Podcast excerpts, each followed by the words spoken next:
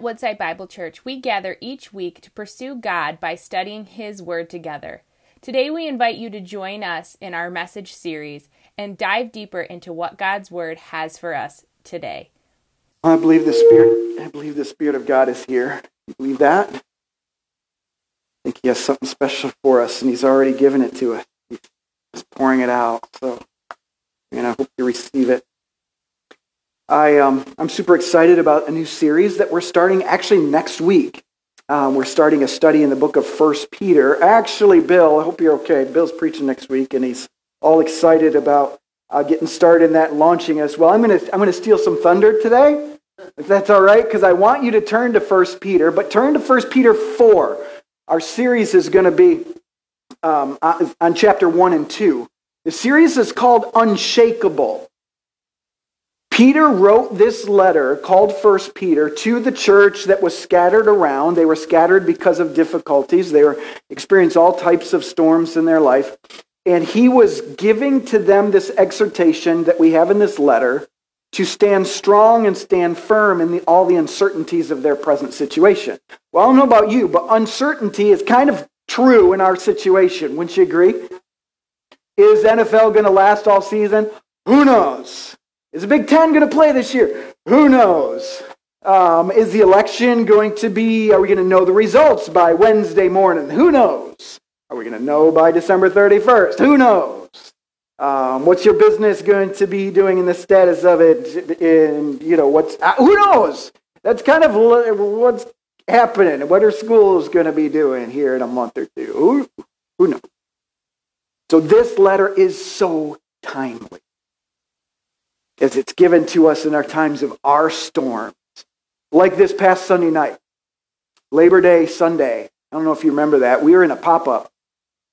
And uh, as we went to bed about 11.30 or so, and the winds were howling to the point where we started to Google um, how strong of winds can a pop-up sustain, right? And the girls would say, what do you, what's it say? What's it say? What's it say? I said, I think we're, I think we're okay. What do you mean you think? No, I, we'll, we'll be okay. And then it started to rain like I've never felt it before, maybe because I've never been in that kind of rain in a pop up before. And, uh, and the thunder and the lightning, it's crashing down. And I, I felt like, well, that's kind of our world right now. The winds are blowing. I've never felt winds like this before.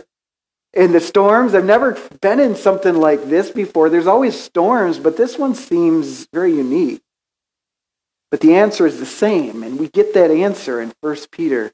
You'll see very, very clearly in 1 Peter 1 and 2 what our posture should be in times of uncertainty so that we can stand unshakable. Say that word with me unshakable. Ready? Unshakable. That's your faith. That's your faith. That's what He's given to you. Is confidence. That's why He's given us His word. So we can say, I'm not sure. Well, actually, the word said. So I can be sure. Our faith is unshakable. But I want to look in chapter 4, jumping ahead, kind of out of that series, because I feel like this passage is very timely for us today. And as we look at chapter 4, specifically at verse 7 through 11, we will see that we are to actively wait, or we are to wait actively for God's deliverance. In this season, we are to wait actively for God's deliverance. So let's read together verse 7. I'll read out loud. You follow along. Verse 7 through 11. The end of all things is at hand. Therefore, be self controlled and sober minded for the sake of your prayers. Above all, keep loving one another earnestly, since love covers a multitude of sins. Show hospitality to one another without grumbling. As each has received a gift, use it to serve one another as good stewards of God's varied grace. Whoever speaks as one who speaks oracles of God. Whoever serves as one who serves by the strength that God supplied, in order that in everything God may be glorified through Jesus Christ. To him belong glory and dominion forever and ever. Amen. Verse 7 says, The end of all things is at hand. NFL football begins this week. Some of you could care less. Um, but in the game of football, there's a part of the game that is unofficially called the two minute drill. It's the last two minutes of this first half and the second half, where the clock is winding down, and if you're on offense, maybe you're behind, or at least you want to get one last score before the bell, before the, um, the end of the half. And so the team goes into what's unofficially called the two minute drill. You play it a little differently. You're managing the clock. You want the clock to stop as often as you can, so maybe you play on the sideline so your players can step out of bounds to stop the clock. Maybe you throw the ball more often because if you drop it, it stops the clock. Right? Because you want to advance incrementally down the field. You don't want to be stuck. You want to get down the field in hopes of that three point field goal or a, or a touchdown just before the end of the half. That's kind of where we are in our season, according to Peter. Right? Peter was one of the 12 disciples. He was part of the inner circle. And he says to the followers of Jesus scattered around suffering in different storms of life, and he says, The end is at hand. We're in the two minute drill. We're in the last days. Scripture refers to it as such the last days. And according to the Bible, the last days have already begun. I don't know if you've realized that. We're not waiting for the last days. According to Scripture, we are in the last days. It's referring to the final two minutes of the game that God has designed for our human existence. If you read the story of the Bible, you see that God has this plan that He's revealed to us that He is working out. It all started when He created the heavens and the earth. He was already existing, fully satisfied in and of Himself, but He said, I want to create image bearers where they can delight in me also. So He created a world as a habitation. It was perfect. He created male and female that would be able to relate with one another and to him, and he placed them in the garden and said, This is going to be great. You will discover how good of a creator I am, and you'll find great satisfaction in me. However, that humanity sinned against God, and that sin separated them from Him. So they were missing that satisfaction of knowing Him. And so God created this plan. God had this plan from the beginning so that we would understand his redemption and his, his grace and his mercy. Uh, this plan involved uh, years and decades and centuries of, of foretelling what he would do in providing a redeemer, a rescuer. That we as people couldn't rescue ourselves because we're the problem. We're the sinners. And so he set about this plan of rescue where he would send us a deliverer, a Messiah, a champion. And that person was Jesus. When the time was right, he sent Jesus to be one, one of us. He took on human flesh and he lived a perfect life. He revealed the Father to us so that we could see again clearly who God was, so we can delight in him again. And then he went to the cross and as he was killed by the people he came to save, he was paying for the sins that those people had committed. The Bible says he was the perfect atonement for our sin. He was the rescuer, he was the redeemer, he was the solution. And he rose from the dead, revealed himself to the world so there would be no doubt that he rose. And then before he ascended, he gave back to the Father, he gave his followers a promise. He said, I'm coming back. I'm going to my Father, but I'm coming back. And when I do, the end will happen. But while you're waiting for that promise, go into all the world and tell people about me. Tell people about the message of salvation, about redemption. And while I go, I'll prepare a place for you. So when I come back, a whole bunch of you can experience eternity with God again. That began the last day. When Jesus went to the Father, the last days began.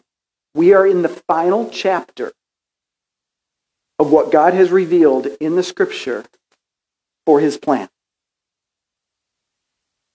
So what do we do? Peter says, the end is at hand.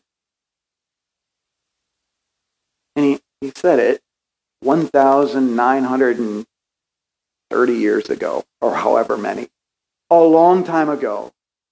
And so, if he could say, through the inspiration of the Holy Spirit, who never lies, if he could say the end of the time is at hand, then we are so much more close to the end of time, the end of the last day. So, what do we do? What's the two minute drill? What's our focus? You'll see as we read through First Peter, but here he gives three specific things that we should be about in these last few minutes of the last day. So, maybe you picked it up already as we read. It, they're simple things and yet so, so important. First of all, as we have this clear focus, this short list of things to be concerned with, he says, be focused in our prayer. The end of all time is, is, at, is at hand. So be focused in your prayer.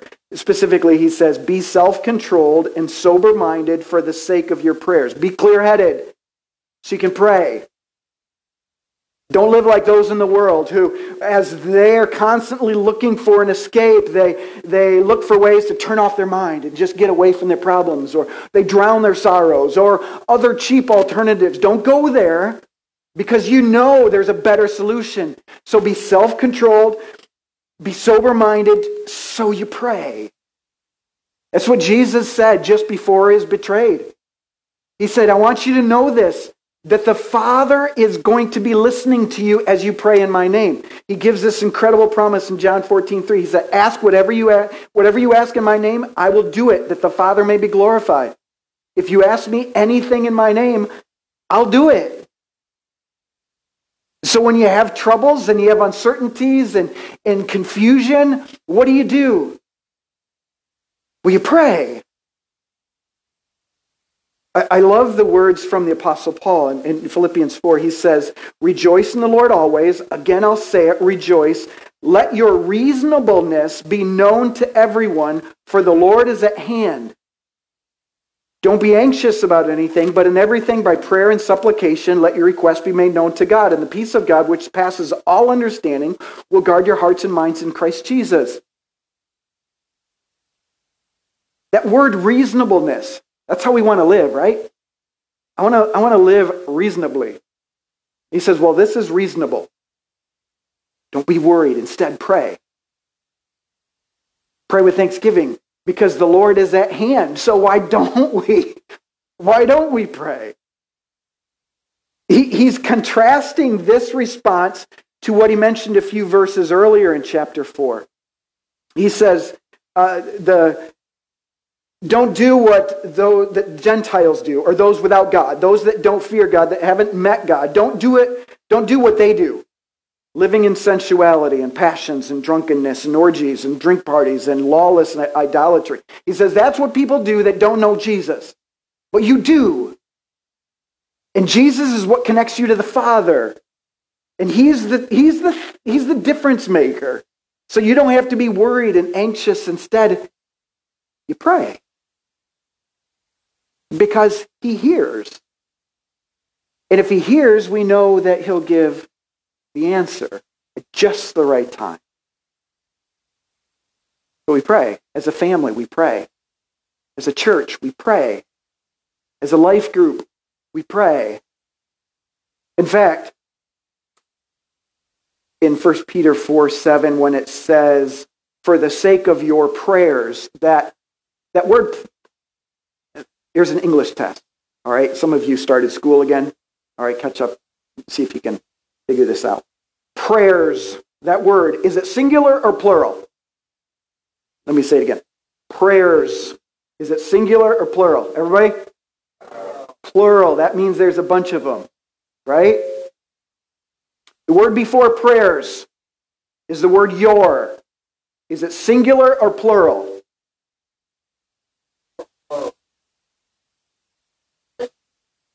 Right. We don't have an English word for this. Well, they do. We just don't call it good English up here in the northern states, y'all, is a better word for this Greek structure. There's the plur- plural sense to that word prayers. It's y'all's prayers.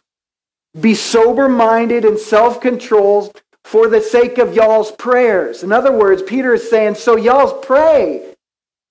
He's not, he is saying, when you're by yourself and you're concerned, pray. Yes, your specific prayer. You, yes.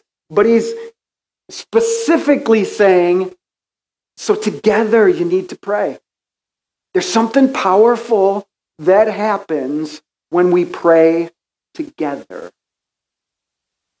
When someone reaches out to you and says, Can we just pray together right now? There's something special there. When you're gathered together with friends that, and you're sharing one another's burdens, there's a, there's a special effect that happens when we pray. It's the reasonable thing to do. So we're in the two minute drill. Families, pray together. When you're with your church family, pray together. You have a Christian friend that's going through difficulty. Pray together. I know it's good to say, hey, I'll be praying for you. That's good. And I, you better. If you said it, you better. But there's something special when it says, I'll pray for you. In fact, let's do it right now. Y'all pray. What Peter says. That's what we do when the clock winding down. And that's where we're at. Secondly, he says, above all, verse 2, excuse me, verse 8, he says, above all, keep loving one another earnestly, since love covers a multitude of sin. Show hospitality to one another without grumbling. What do we do in these final minutes? We're generous in love. Yes, we love one another. We say that, right? But this, he seems to be saying, yeah, but you got to act it out because without action, it's not earnest. Love one another. It's, a, it's, it's an attention of the heart. It's a direction. It's, a, it's an intention. But he says, he puts the action on it. Show hospitality. Do something because we'll need it. We'll need it when we're going through difficulty. We'll need people to come around us and say, You're not in this alone, not just emotionally or spiritually. We're in this physically together. Love earnestly means it's not a shallow, a verbal statement, it's real. It's sincere. It involves the expression of support and assistance and encouragement. And then it uses that cool little phrase love covers a multitude of sins. I love that. I love having seen it in action. And there's people have a different kind of perspective as, as you try to understand what does that mean? Love covers a multitude of sin. One commentator likened it to a blanket over a fire. Right? As fire requires oxygen. That's its fuel. That a blanket, Joe DeRue, uh, Joe Doan, fire chief of Algonac, is that true? It covers over the flame to kind of, it starves the flame, right? Takes the oxygen away. There's even the fire extinguishers that sucks the oxygen out of the room so that the fire doesn't have fuel to go. That's what love does. It sucks away the fuel of sin. So if I'm loving you, if I'm acting lovingly towards you, I'll be less likely to sin against you. Because those are two opposing things. Right?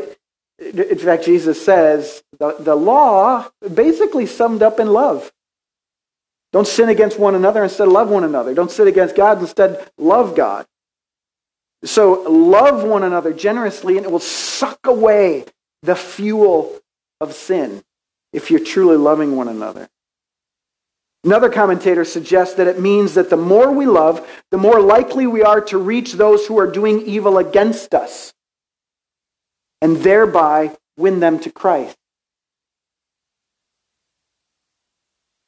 You hear that? When people hurt us, when they come against us, there's lots of different responses. Retaliation is one that feels really good. Wow, that hurt. I'm going to show you what, how much that hurt. Right? That feels good. The problem is that hurts me too. So Peter says to a church that's scattered around being mistreated, he says, so show hospitality because love covers a multitude of sin.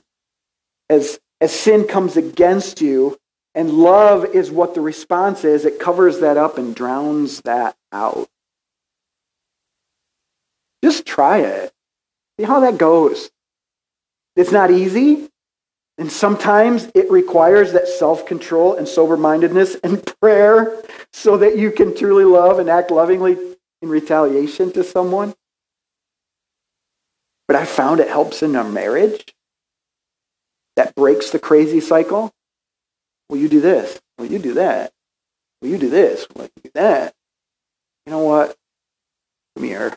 And, it, and you begin to serve. Watch how that cycle stops. Uh, it might take a couple days. Might take a couple times. So don't be weary in doing well. But that's that's what I found is Jesus' way to respond to people that come against us. It says, be gracious in hospitality. That's pretty practical. And I can tell you, Wednesday, when I read the news um, about the fire in Greece, did you happen to see that? There's an island just off the shores of Greece. Um, and for the past uh, seven, eight years, it's been a place where migrants have been sent, right? We know that Europe has this uh, terrible immigration issue. Um, and it's complicated, and I don't want to get into the political side of it, okay? But, but that's where there was 13,000 migrants that were housed there on an island where there was residents. And the residents were very upset that the government was, was dropping the migrants on their island. Well, this week, 35 of those 13,000 tested positive for COVID. So that was the last straw for those residents of that island. So apparently, residents, out of that anger, torched the camp, burned it to the ground. 13,000 migrants, some having lived for five years in a, in a displacement camp. Have you, ever, have you ever seen such a thing? When we were in Liberia uh, for those weeks, we visited some displacement camps. I'm telling you, I wanted to adopt every child that was in there and get them out of there. It's heartbreaking, but at least it's shelter. But even that was torched to the ground. Is that hospitality by the residents? I know it's complicated, and I'm sure they're upset, and that wasn't their choice to, you know. But I contrast that to missionary partners that we have as Woodside, Amos and Marcia, who live in Rome, and they have their issues too with this immigration thing. But their mission, and you empower them with every time you put a gift in the offering plate, they go to the immigration camps and love and care and serve and share Jesus with them. Why? Because it's the last days. And Peter said, through the Holy Spirit, in these last days, show hospitality.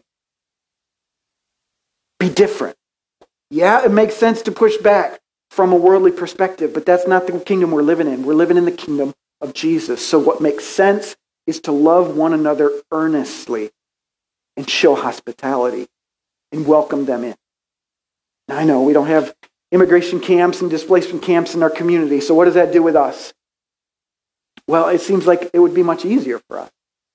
When someone's struggling, what if, what if what if our first response is not thinking our political response? What if our first response is saying, well, we have something we can give, we can serve, and we can love? What if we're less concerned with, well, my house can just never get clean enough to let welcome people in? Well, what, what if what if we just said, actually, the biggest concern is Jesus saying, so be hospitable, show kindness. And some of you do, do that so well. And I hear of how you brought a meal to someone just to encourage them and how, how you've been just so generous with those things. And I just want to say, way to go. That is Jesus. That is the two minute drill. That's moving us down the line. And when the kingdom comes, more people will be in it because of that effort. You sang of it today, or Jesus said in Matthew chapter 20, he says, he says, the gospel will be preached to every ethnic group, every nation, and then the end will come.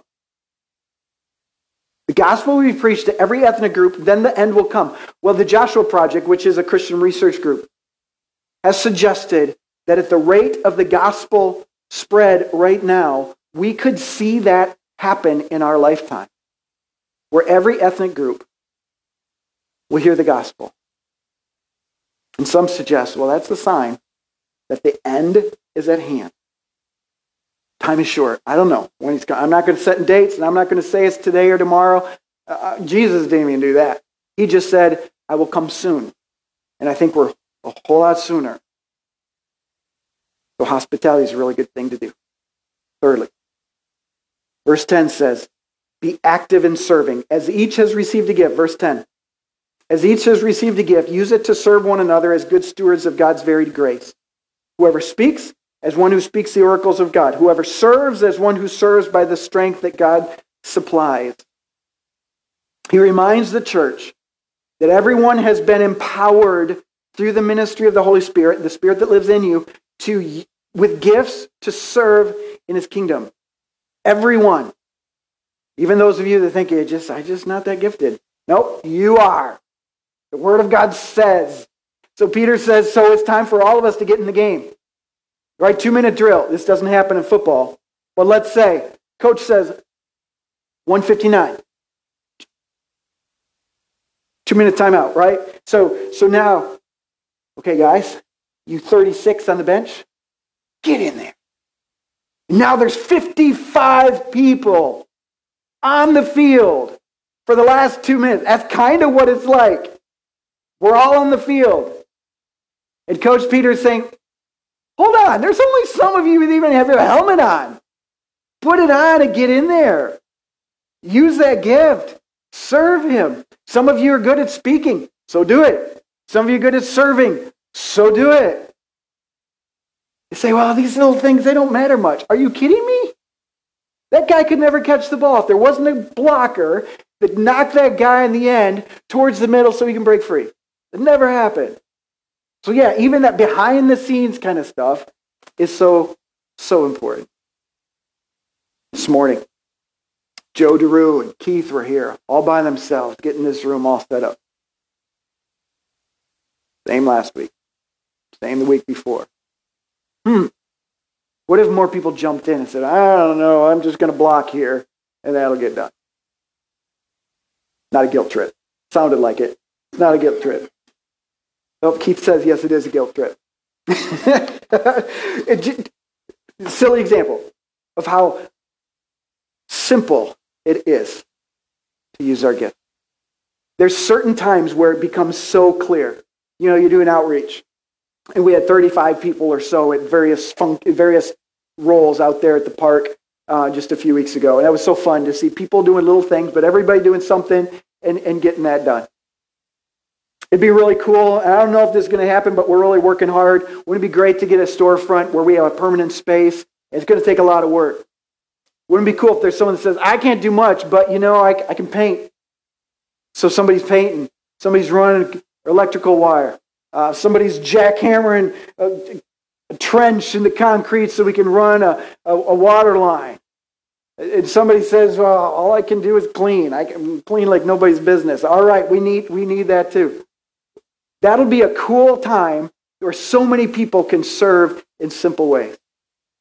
So I look forward to that. I, I, I find that so fun. But, but I always pray, God, help this to be a sticky time. A sticky time where people experience it and not say, that was really cool, I'll go back to my normal until six months later we do another thing. But instead, we kind of get stuck there. It's like, oh, I, I just can't stop. I just want to keep serving, keep using these gifts. I might have to do something that's not really told to do, right, to stir cotton candy. He didn't tell me to do that. This time, I look for ways to use that gift. to use my gift. Why? Why do we do this? I love how Peter makes it so clear.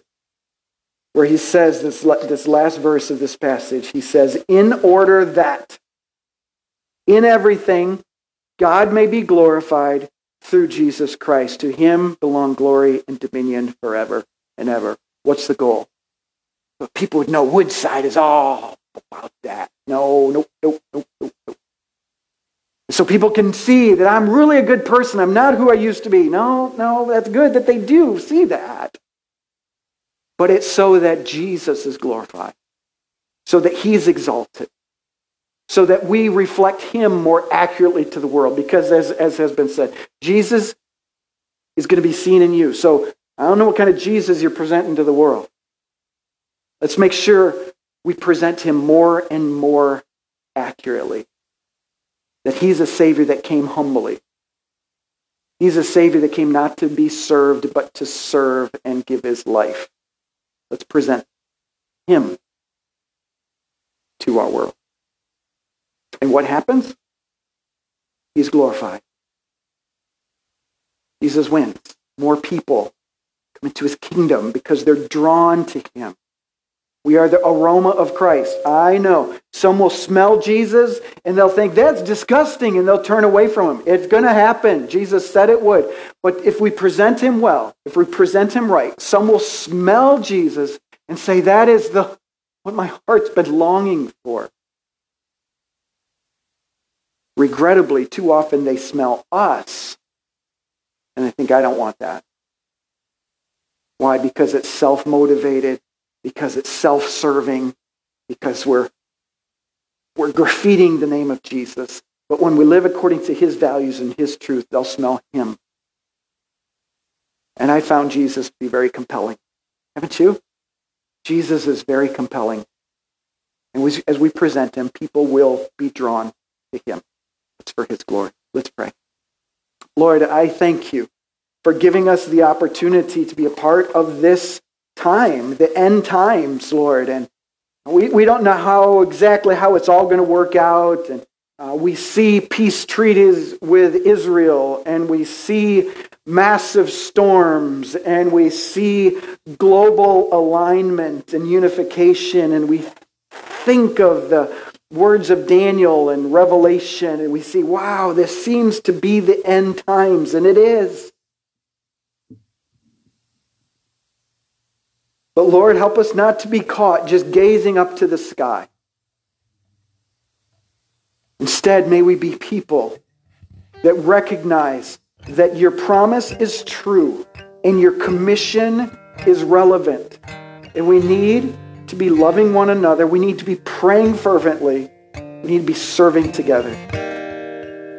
Lord, we look forward to seeing what you're going to do. We're going to look forward to the harvest. The field is white, it's ready. I pray that we would step into that field. We'd be a part of what you're doing, Lord. So use us here at Woodside, this tiny little congregation, this tiny little town. We believe that we're part of a massive family that's global, that's spreading further and further every day because your people have taken seriously your mission. But Lord, help us not to miss out. Help us not to be caught in the sideline. We put our helmets on, we step on the field, and we make ourselves available to you. Thank you, Father, for allowing us to be part of what you're doing. Pray all this in Jesus' name. Amen. Thank you for joining us as we study God's Word together. We would love to hear how God is moving in your heart and get you connected into the Woodside Bible Church family. Head over to woodsidebible.org/connect to introduce yourself to us today.